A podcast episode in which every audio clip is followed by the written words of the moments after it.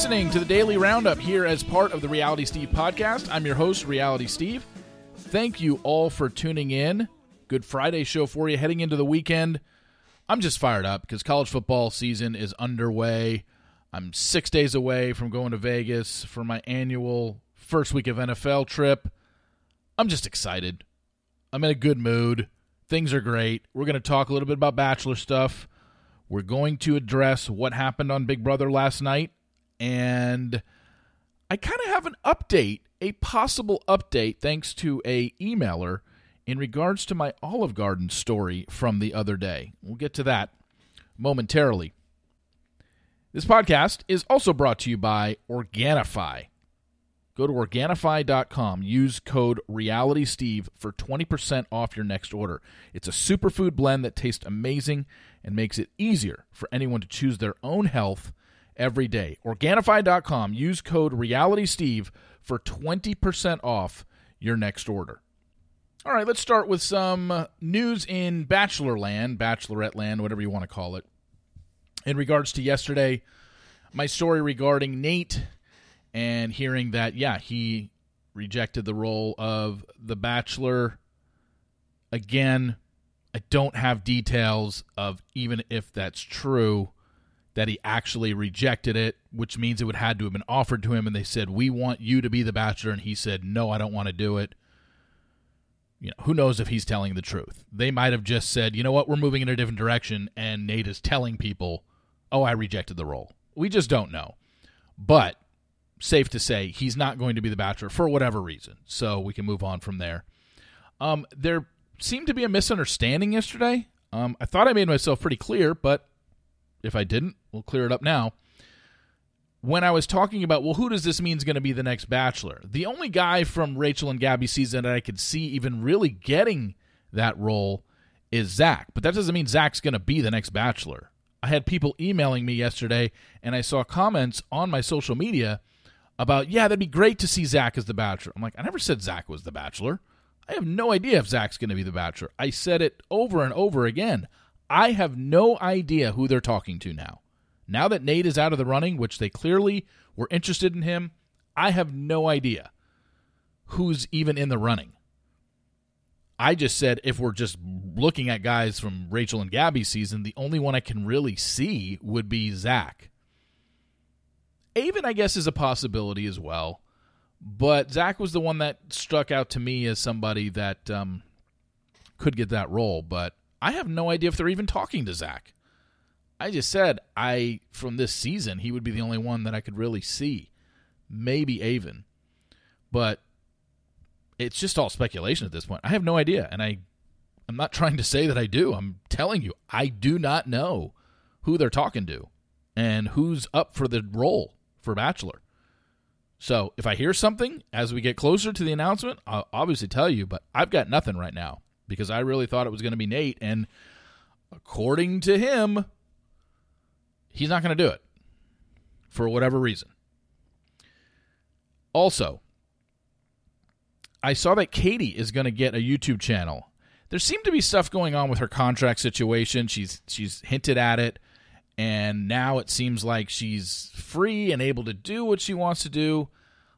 I don't know if she's going to talk about that stuff because in the clip that I saw where she was promoting the fact that she's going to have a YouTube channel, Katie basically just said like I had my life that you know me from on the show.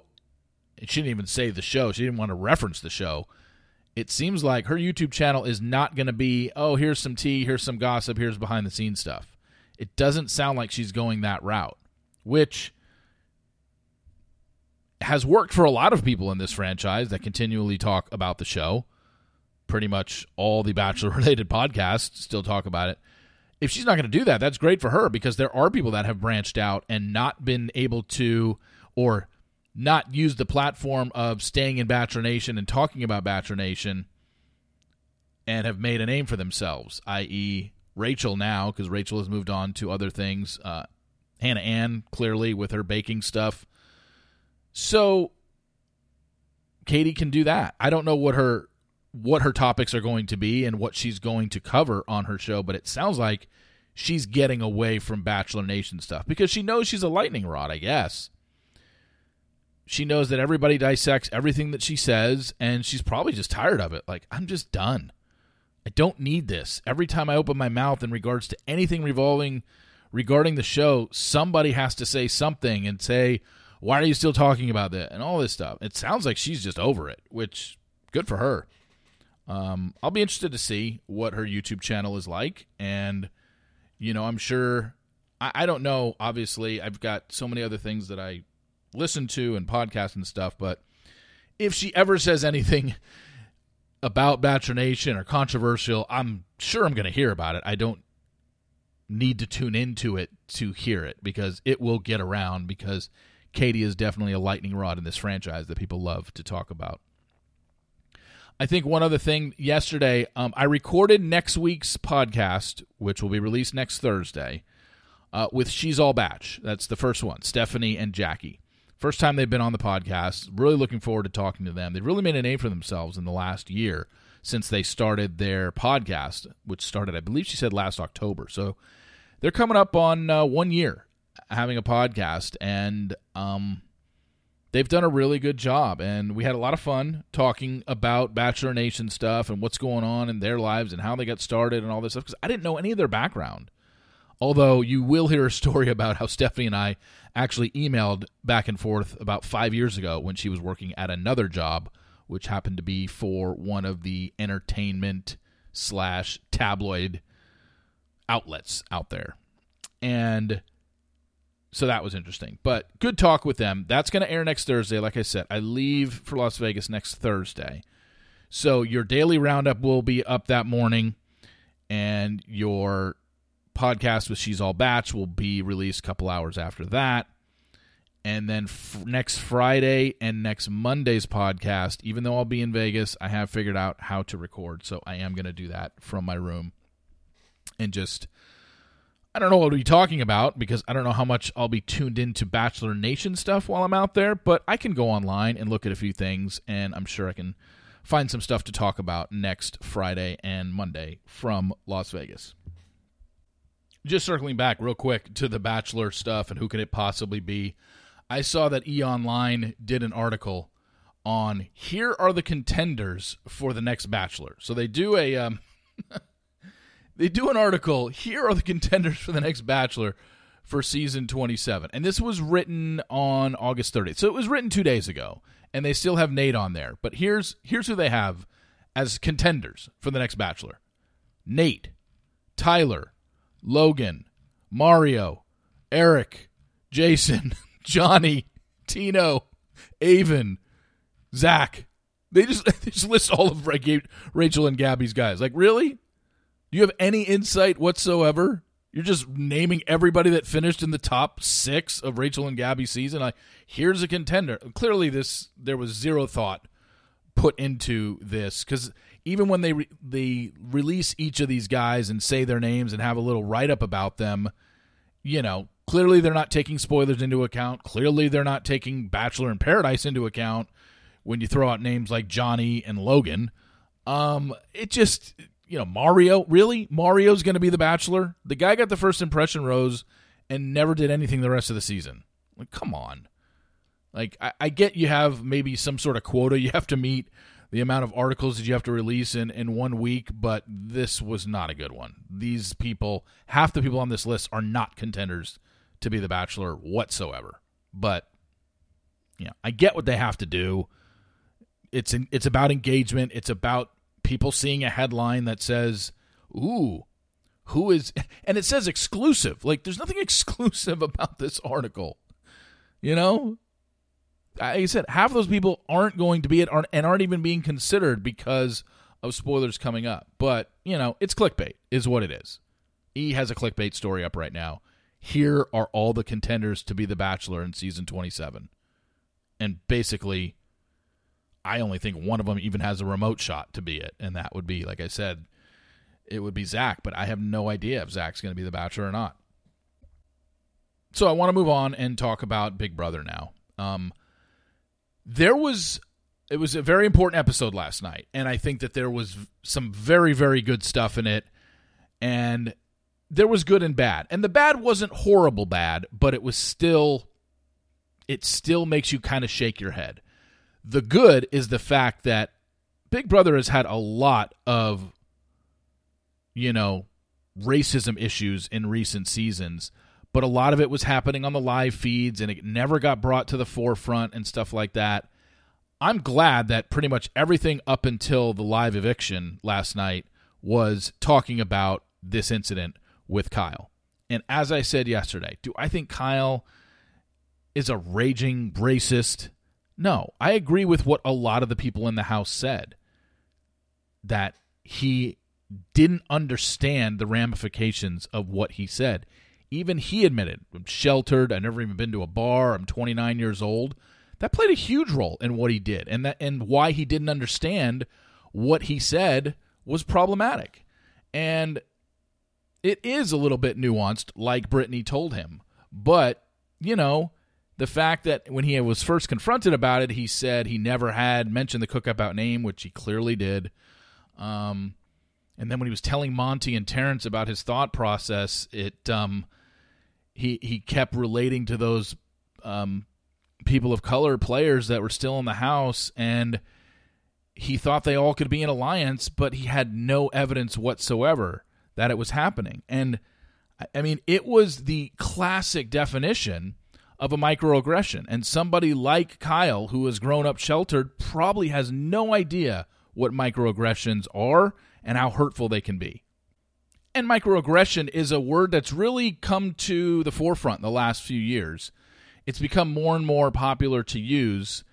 And I think a lot of people hear it and maybe a lot of people don't understand what it means. And, you know, just just going by the definition online of microaggression, just listen to what the the definition of it is. Microaggressions are the everyday verbal, nonverbal, and environmental slights, snubs, or insults, whether intentional or unintentional, that communicate hostile, derogatory, or negative messages to target persons based solely upon their ethnicity.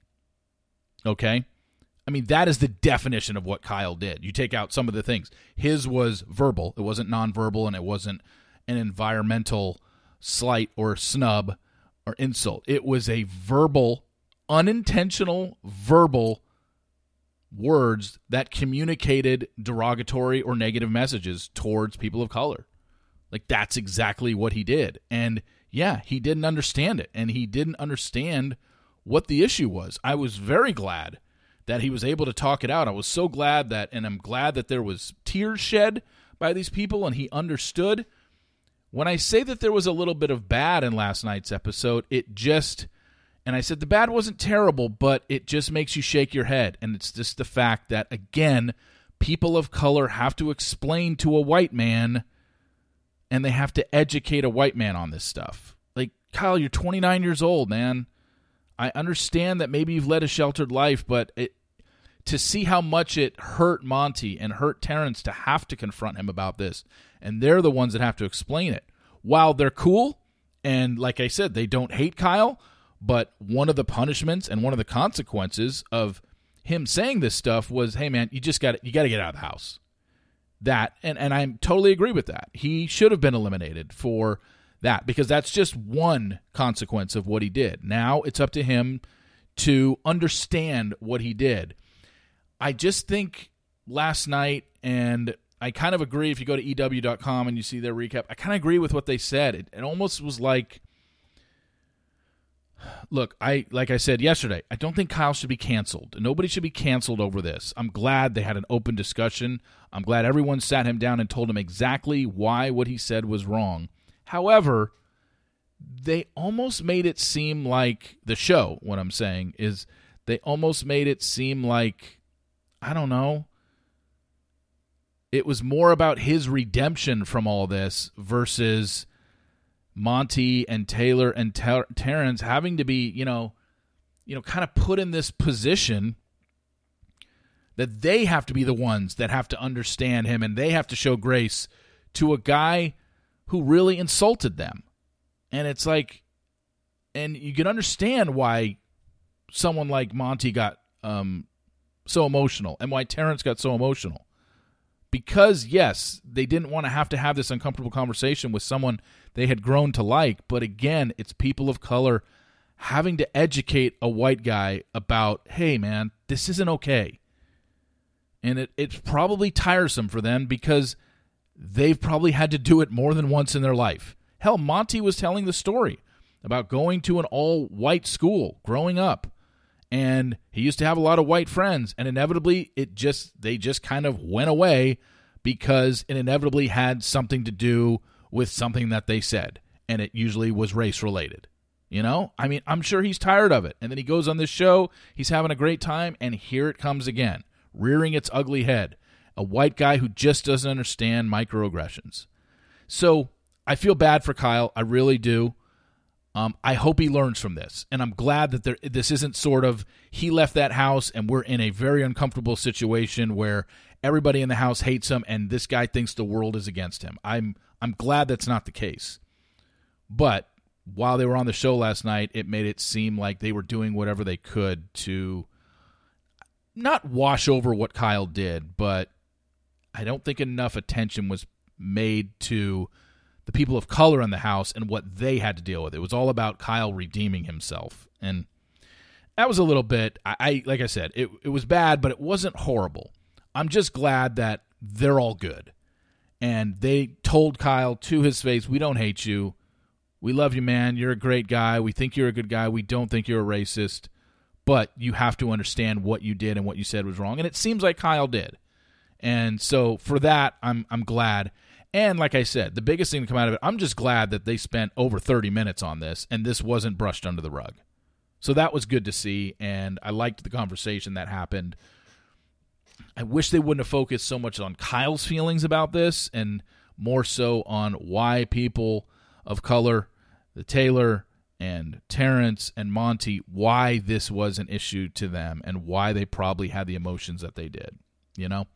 But I I'm glad things worked out in the end. And Kyle did not walk out of that door thinking that everybody on that show hated him and he had no friends anymore and America is going to come just piling on him. And that's not going to be the case. Um, I really hope that he understands what he did and he learns from it and he gets better from it. That's all you can ask. There's no need to cancel Kyle over this. Because he did say some things that it just did not make sense. He did not have the evidence to back up. He admitted it last night. I don't know why my mind went there. I don't know why I immediately separated it because of race. And I have to dig deeper and find out why I thought that. I think a lot has to do with his upbringing, I'm sure. He probably has not been around a lot of people of color in his life, and I guarantee he probably doesn't have any friends that are black or any other race. I just, it just, I, I'm guessing that's probably a major reason why his mind immediately went there.